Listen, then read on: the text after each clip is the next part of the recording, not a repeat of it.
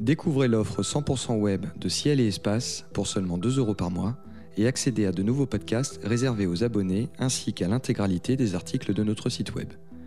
Choisissez l'offre d'abonnement qui vous convient sur ciel et espace.fr.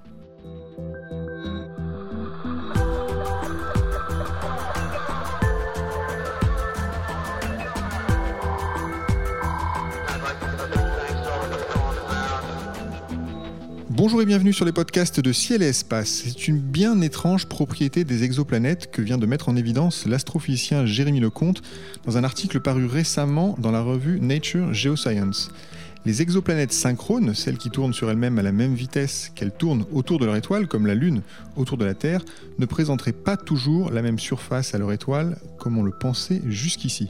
Leur croûte se réorienterait constamment, conduisant à un déplacement permanent et global de leur formation géologique. Ce mécanisme dont personne ne tenait compte jusqu'à présent pourrait avoir des conséquences décisives sur le climat des exoplanètes et donc sur leur habitabilité. Jérémy Lecomte est notre invité.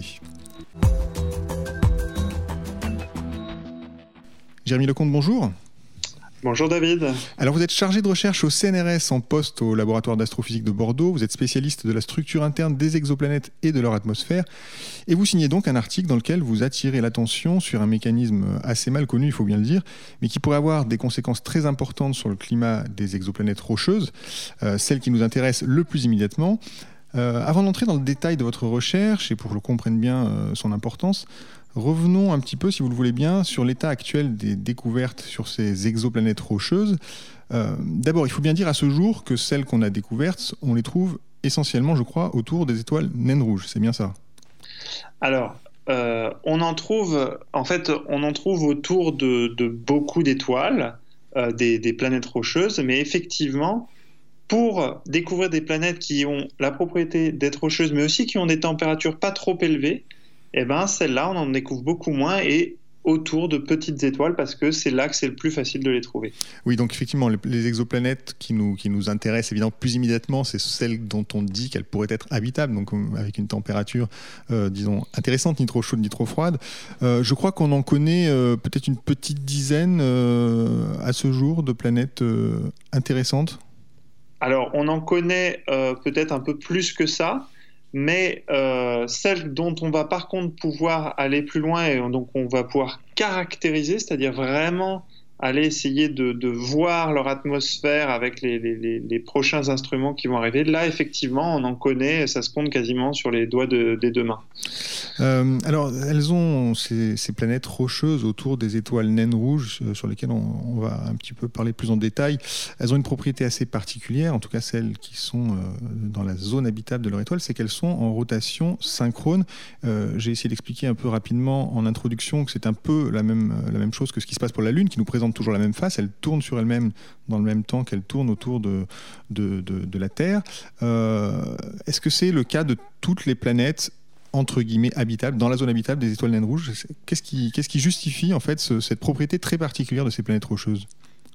En fait, c'est vrai que c'est quelque chose dont on n'a pas l'habitude dans le système solaire parce qu'en fait, la Terre est finalement assez loin euh, du Soleil pour ces étoiles rouges, comme elles sont très petites, elles sont très peu lumineuses et donc pour que la planète soit, euh, on va dire, ait un climat clément, eh ben, elle est obligée d'être très proche euh, de son étoile et en fait à des distances qui deviennent presque comparables aux distances qu'on a euh, entre les planètes et leurs satellites. Et c'est pour ça que dans les planètes autour des, d'autres étoiles, les, les planètes extrasolaires, eh ben, ont cette propriété euh, souvent d'être euh, donc synchrone, c'est-à-dire comme vous l'avez dit, que comme la Lune nous présente toujours la même face parce qu'elle s'est synchronisée avec son orbite autour de la Terre, bah, ces planètes se sont synchronisées avec leur orbite autour euh, de leur étoile et donc elles montent souvent la même face. Alors après, il y a, d'autres possibilités, c'est-à-dire que c'est pas toujours le cas. il y a des choses qui peuvent arriver. Par exemple, il, peut le même chose qui fait que Mercure n'est pas synchrone, c'est-à-dire que Mercure, en fait, euh, tourne, euh, fait trois rotations sur elle-même tous les deux rotations autour de l'étoile. Ben ça, ça peut aussi arriver pour certaines exoplanètes. Comment, comment on en arrive à cette situation de, planètes en rotation synchrone? Qu'est-ce qui, qui amène, qu'est-ce qui force d'une certaine manière les planètes à, à, se synchroniser comme ça? Alors ça, c'est un phénomène qu'on connaît très bien sur Terre, qui s'appelle les, marées, simplement. Donc, euh, on pense souvent aux marées dans les océans, hein, euh, l'eau qui monte et qui descend euh, à cause de, la Lune et un petit peu du Soleil. Mais il faut savoir que la croûte d'une planète fait la même chose, c'est-à-dire que par exemple, le parvis de Notre-Dame, par exemple, va bouger au cours de l'année de plusieurs dizaines de centimètres à cause de, de ces marées. Alors c'est moins impressionnant que les océans parce que bien sûr, euh, bah, la, croûte est plus rigide et donc elle va plus résister à ces mouvements. Mais ça marche exactement de la même manière. Maintenant, ces marées-là, qu'est-ce qu'elles font? Eh bien, Simplement, elles font une espèce de friction qui va ralentir la rotation de la planète jusqu'à arriver dans ce cas de rotation synchrone, en fait, où si on y réfléchit bien, si on est sur la Lune, la Terre, elle est toujours à la même position. Et donc, en fait, comme la Terre ne bouge plus euh, pour un observateur qui est sur la Lune, bah, il n'y a plus de marée puisque l'objet qui crée les marées sur la Lune, c'est-à-dire la Terre, ne bouge plus. Et donc c'est pour ça que la même chose sur ces planètes, eh ben, ces marées s'arrêtent quand la, chose qui crée les marées, c'est-à-dire l'étoile, ne bouge plus pour un observateur qui est sur ces planètes. Donc on a une situation un peu fixée. Ça veut dire que si on était sur une de ces exoplanètes, on verrait euh, un soleil fixe dans le ciel, c'est ça? Exactement. Si on est du côté jour, on verrait un soleil euh, fixe, et si on est du côté nuit, on ne verrait jamais la lumière du soleil de cette étoile. Alors ça, c'est extrêmement intéressant. D'abord, ça signifie qu'une étoile illumine toujours la même face euh, de cette planète, et donc il y a une, moitié qui est constamment plongée dans l'obscurité, si je comprends bien, et une moitié qui est constamment euh, éclairée. ça doit avoir des conséquences sur le climat assez, assez, assez incroyables. Est-ce qu'on est a imaginé, par exemple, pour, le cas de la Terre, si la Terre était euh, dans cette situation à toujours présenter la même face à son, au Soleil, qu'est-ce, qu'est-ce que ça donnerait? Est-ce que quelqu'un a fait cet exercice? Alors on a fait, on a fait euh, plusieurs fois cet exercice. Alors déjà, il y, a un truc qui est intéressant, c'est que si on aime l'astronomie, bah, c'est génial d'être sur ces planètes parce que si on est du côté nu, on peut observer quand on veut. Effectivement. Et déjà, ça c'est super.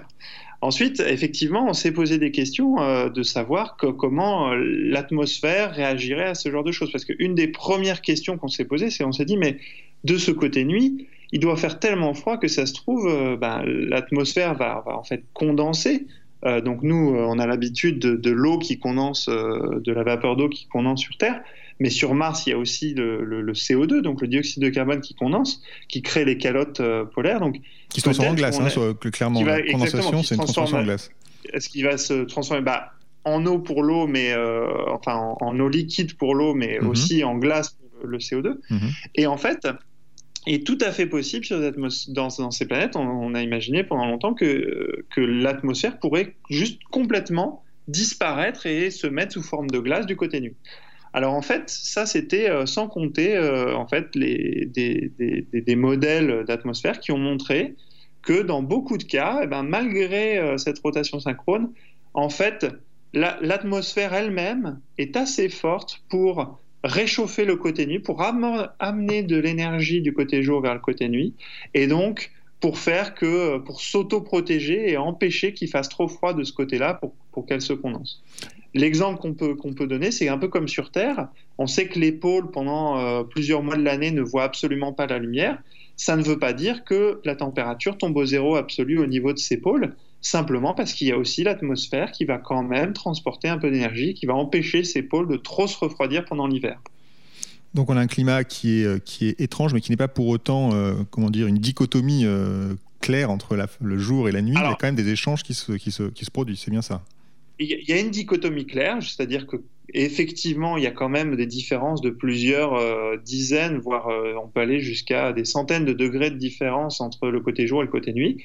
Néanmoins, il peut, c'est un système qui peut quand même euh, encore, euh, on va dire, soutenir une atmosphère, éventuellement euh, des océans, et qui reste, voilà, qui reste vivant de, ce terme-là, de, sous ce sens-là. C'est-à-dire que ce n'est pas forcément une planète complètement morte comme Mercure, où toute l'atmosphère serait partie. Alors, donc on a bien compris que finalement, cette synchronisation, c'était un effet important euh, quasi inévitable en fait pour des planètes qui étaient suffisamment proches de leur, de leur étoile, comme c'est le cas des planètes euh, dans la zone habitable autour des naines rouges.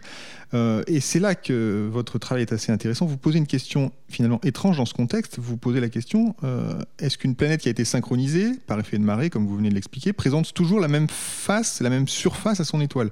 Donc c'est ça qu'il va falloir expliquer, qui n'est pas forcément évident. vous dites, si je résume à grands mots et vous me corrigerez si je me trompe, que euh, vous avez trouvé un mécanisme qui fait que la croûte finalement de ces planètes peut, elle, tourner et s'orienter d'une manière particulière.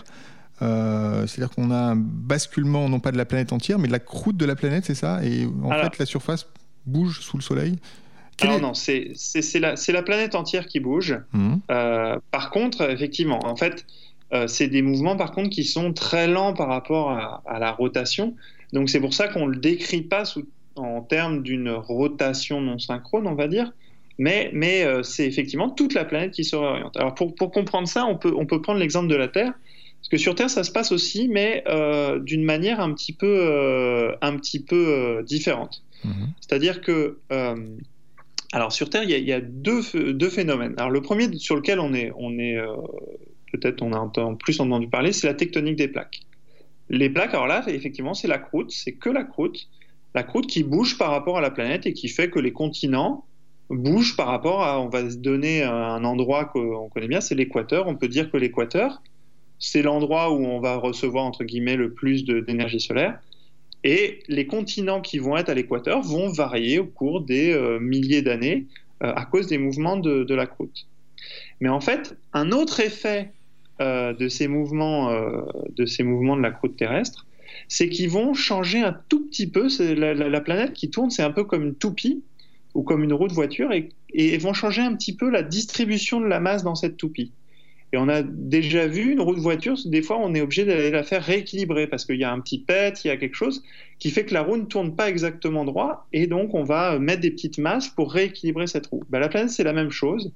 S'il y a une petite masse qui n'est pas au bon endroit, donc ça peut être une montagne, euh, ça peut être des continents qui se sont formés à certains endroits, eh ben la planète va pas être exactement équilibrée et donc elle va bouger, elle va changer son axe de rotation pour se rééquilibrer, pour que toujours son axe de rotation soit euh, autour de l'axe euh, voilà, qu'on appelle techniquement l'axe de plus grand moment d'inertie. Euh, mais en gros, il y a un axe privilégié et si la, les masses, la répartition des masses sur la planète change, cet axe va changer pour rééquilibrer la rotation de la planète. Et ça, on le sait que ça se passe, ça s'est passé sur Terre. On sait, on a dans des, des archives géologiques qui montrent qu'il y a des endroits sur Terre qui sont aujourd'hui à l'équateur, mais qui étaient euh, dans le passé euh, à d'autres latitudes, par exemple. Mais est-ce que ça signifie que l'axe de, rotation de la planète, euh, de, rotation sur elle-même, hein, de la planète par rapport au Soleil, bascule ou est-ce que c'est un phénomène différent Alors en fait, c'est ça qui est. En fait, l'axe de rotation va basculer par rapport à la planète, mais néanmoins, il va rester plus ou moins fixe par rapport à tout ce qu'il y a autour. C'est-à-dire que, en fait, si on était, euh, imaginons, des, martiens qui regardions euh, la planète Terre, si au cours de ces basculements, qu'est-ce que les martiens verraient? Ils verraient toujours une boule qui tourne globalement euh, avec un axe à 23 degrés de, l'écliptique. Par contre, les continents qu'ils verraient tourner par exemple autour de l'équateur changeraient au fil du temps. Alors ça c'est extrêmement intéressant parce que c'est une c'est un effet euh, euh, dont vous dites qu'il est qu'il est qu'il a existé sur Terre, qu'il est qu'il est documenté. Je crois même dans votre article vous parlez d'excursions jusqu'à 90 degrés, c'est énorme. Exactement, oui. Euh, ah oui, c'est ça a changé. Les pôles ont pu se retrouver à, à différents endroits. Enfin, oui, les pôles se sont baladés à la surface de la Terre de, avec des grandes excursions. Et donc c'est pour ça que dans ces planètes qui sont, elles, synchrones, eh ben, la même chose peut se passer. C'est-à-dire que les continents vont pouvoir bouger euh, à la surface de cette planète et donc peut-être se balader de temps en temps du côté jour, de temps en temps du côté nuit. Alors là, on verra ça un peu plus tard parce que ça a des conséquences évidemment importantes sur le, sur le climat euh, de ces planètes, j'imagine. Euh, revenons quand même sur, sur, le cas de la, de la Terre et éventuellement aussi des autres planètes du système solaire. Euh, d'abord, quelle est l'échelle de temps de ces mouvements Combien de temps a mis la Terre pour, pour s'incliner de 90 degrés, comme vous, comme vous l'écrivez Et ça s'est passé à quelle époque? On a un peu de mal à cerner en fait les échelles de temps pour ces phénomènes. Ah oui, ça, ça c'est toujours difficile, les échelles de temps d'une planète parce qu'effectivement, on ne voit pas les mouvements de, nos yeux, hein, donc c'est toujours très difficile. Alors, euh, pour, pour, se donner une idée, donc, je, vous parlais, il faut, euh, on va dire, des, des petites euh, anomalies de masse, de la distribution, on va dire, de la masse de la planète qui change. Alors ça, on, comprend bien que Euh, c'est pas juste changer euh, la place de son verre d'eau, hein, il faut des choses quand même assez grosses. Et, ce qui fait sur Terre euh, ces, changements, en fait, c'est des mouvements dans le manteau. De, on va dire, de, de, convection de, la, de, la roche qui va bouger petit à petit, qui, qui est en lien avec la tectonique des plaques, c'est-à-dire que c'est des endroits où le manteau est un peu plus chaud et un peu comme dans une casserole, ce, manteau, cette roche va monter un peu comme un fluide. Mhm. Euh, et donc ces, mouvements-là, on sait sur Terre que ça se produit à des échelles de temps de 100 millions d'années.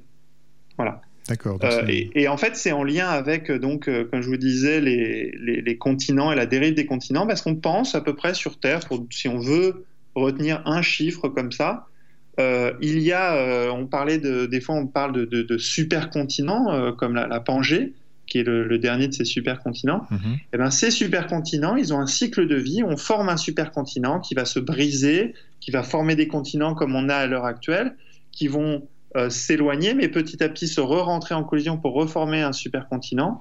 Et ça, l'ordre de grandeur de ce cycle de vie, c'est aussi 100 millions d'années. Et donc, en fait, à chaque fois qu'il y a un supercontinent qui se forme, typiquement, c'est à ce moment-là que ce supercontinent, qui en fait fait une masse euh, assez impressionnante, va vouloir, pour se rééquilibrer, revenir à l'équateur. Et donc, euh, voilà, il y a un cycle à peu près, tous les 100 millions d'années, il y a euh, un cycle d'événements comme ça, de, on va dire, de, mouvements du pôle. Et puis, au cours de ce cycle, bien sûr, le pôle va, se balader plus ou moins rapidement et pour suivre, en fait, un peu le mouvement des continents. Alors on a bien compris, donc c'était totalement indépendant de, l'inclinaison de, l'axe de rotation de la planète euh, vu, de, Mars, comme vous nous le disiez tout à l'heure. Euh, parlons de Mars justement. Euh, on, dit souvent que pour le coup l'axe de rotation de Mars a basculé, a été un peu chaotique par le passé. Est-ce que, donc j'imagine que c'est là pour le coup différent de ce que vous proposez pour, ce dont vous venez de nous parler pour la Terre. Est-ce que, que, Mars a aussi subi ce genre de, ce genre de, d'excursion des, masses Est-ce qu'elle a aussi euh, euh, basculé comme vous, le, comme vous l'expliquez alors oui, tout à fait. Alors donc il y, a deux effets. Donc il y, a ce dont vous avez parlé. Donc c'est, on va dire, de changement de l'axe de rotation. Donc par rapport, on va dire au système solaire. Donc ça, c'est effectivement, c'est lié à d'autres choses. C'est lié à des effets externes. Et c'est typiquement les, euh, on va dire, les perturbations par les autres planètes, par le Soleil, qui ont effectivement euh, rendu l'obliquité de Mars euh, changeante et, chaotique. Mais Mars a elle-même, par contre, subi donc un, une variation de ce pôle en ce qu'on appelle un mouvement du pôle vrai. et donc ça, ça a été dû en fait par un, phénomène très euh, alors, il y a, peut-être eu d'autres événements, mais il y a un phénomène, un événement en particulier qui est assez bien documenté, c'est en fait la, la, formation de, de, tout ce plateau volcanique qui est euh, Tarsis. Mhm. Et donc avec notamment la formation de Olympus Mons et, d'autres, d'autres volcans. En fait, si on regarde à l'heure actuelle, euh, ce, alors pas nécessairement Olympus Mons, mais il n'est pas très loin, mais le, le, le, on va dire ce bouclier volcanique qui est Tarsis est en fait à l'équateur.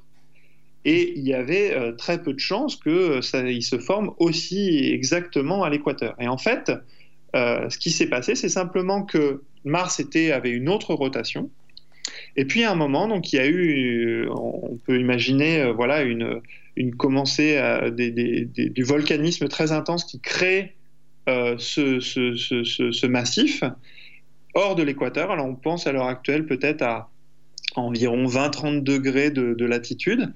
Et en fait, ça fait une masse tellement énorme qu'on a vraiment déséquilibré pour le coup Mars et qui petit à petit a voulu ramener Tarsis vers l'équateur. Et donc c'est pour ça que Tarsis est maintenant à l'équateur. Et donc le pôle de Mars a euh, sans doute bougé lors de cet événement d'environ 30 degrés euh, de sa position euh, avant.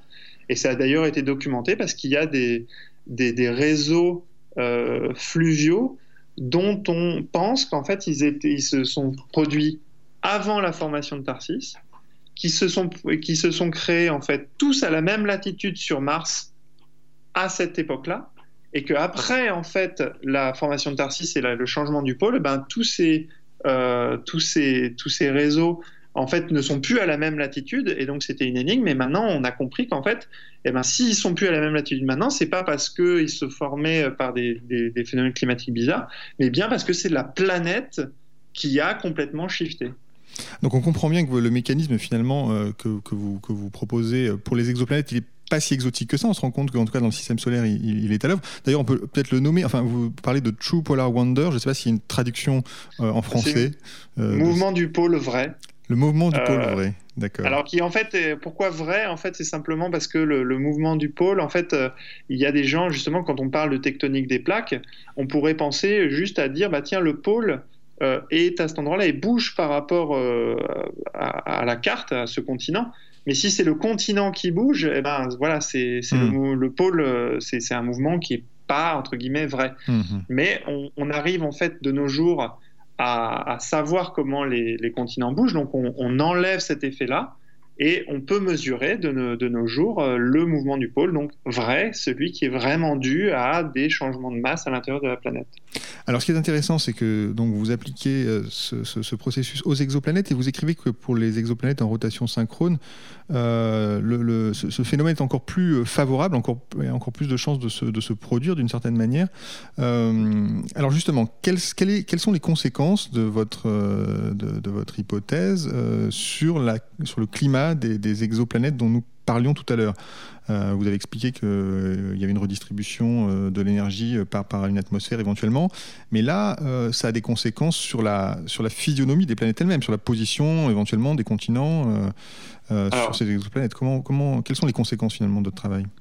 Alors, une, euh, une, première conséquence un peu marrante, mais qui, qui est une prédiction, hein, que, je ne sais pas quand est-ce qu'on pourra la vérifier, mais c'est que, comme je vous disais, quand un supercontinent se forme sur Terre, on sait qu'il arrive vers l'équateur. Mhm. Et en fait, dans le cas d'une planète synchrone, on peut rajouter en fait une contrainte parce qu'on sait que euh, la, la... donc l'équateur, forcément, il y, a, y a toujours euh, une possibilité d'être n'importe où à l'équateur. mais dans le cas d'une planète synchrone, il y, a, il y, a, un axe un peu privilégié en plus, qui est l'axe qui va vers l'étoile. Euh, et en fait, on peut prédire que euh, s'il y a un supercontinent qui se forme à cause de tectonique des plaques, par exemple, sur cette planète, eh ben, ce supercontinent devrait, euh, lors de sa formation, se trouver plus ou moins vers ou exactement dans ce qu'on appelle au point substellaire, c'est-à-dire le point directement en dessous de l'étoile, soit au point antistellaire, c'est-à-dire complètement à l'opposé, le point de, dans la nuit profonde. Et ça, il devrait se retrouver là de, manière périodique à chaque fois qu'un nouveau supercontinent se crée.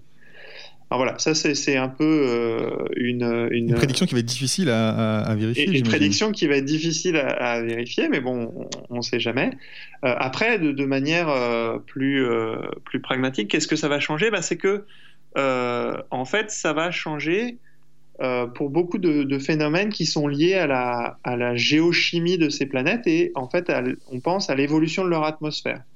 Alors pas nécessairement au climat lui-même, puisque bah, le climat répond très vite et donc ces mouvements sont tellement lents que euh, voilà, ça va pas euh, affecter le climat à un moment donné. Mm-hmm.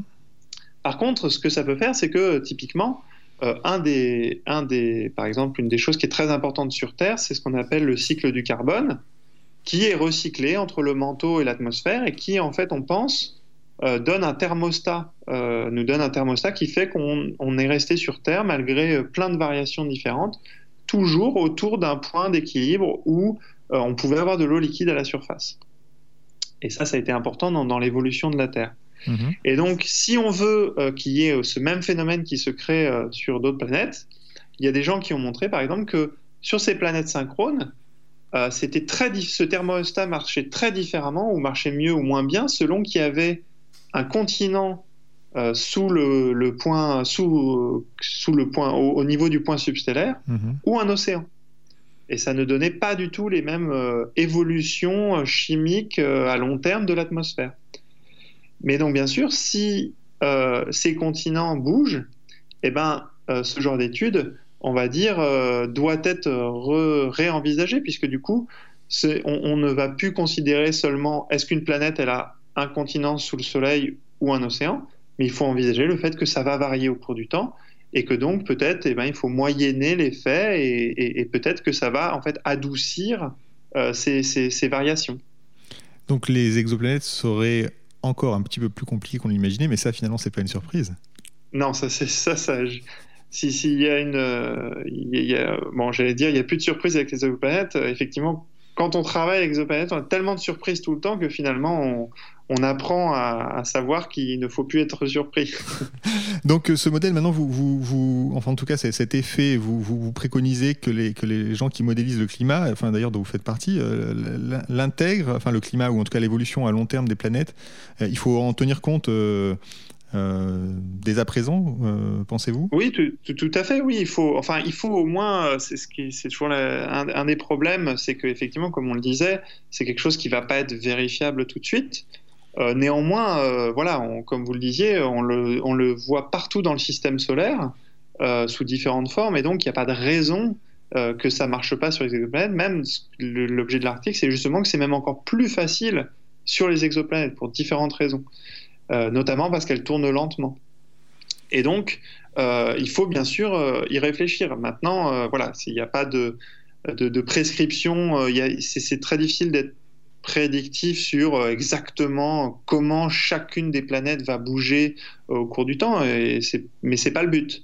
C'est juste qu'il faut bien réfléchir au fait que ce genre de processus arrive et il faut en tenir compte.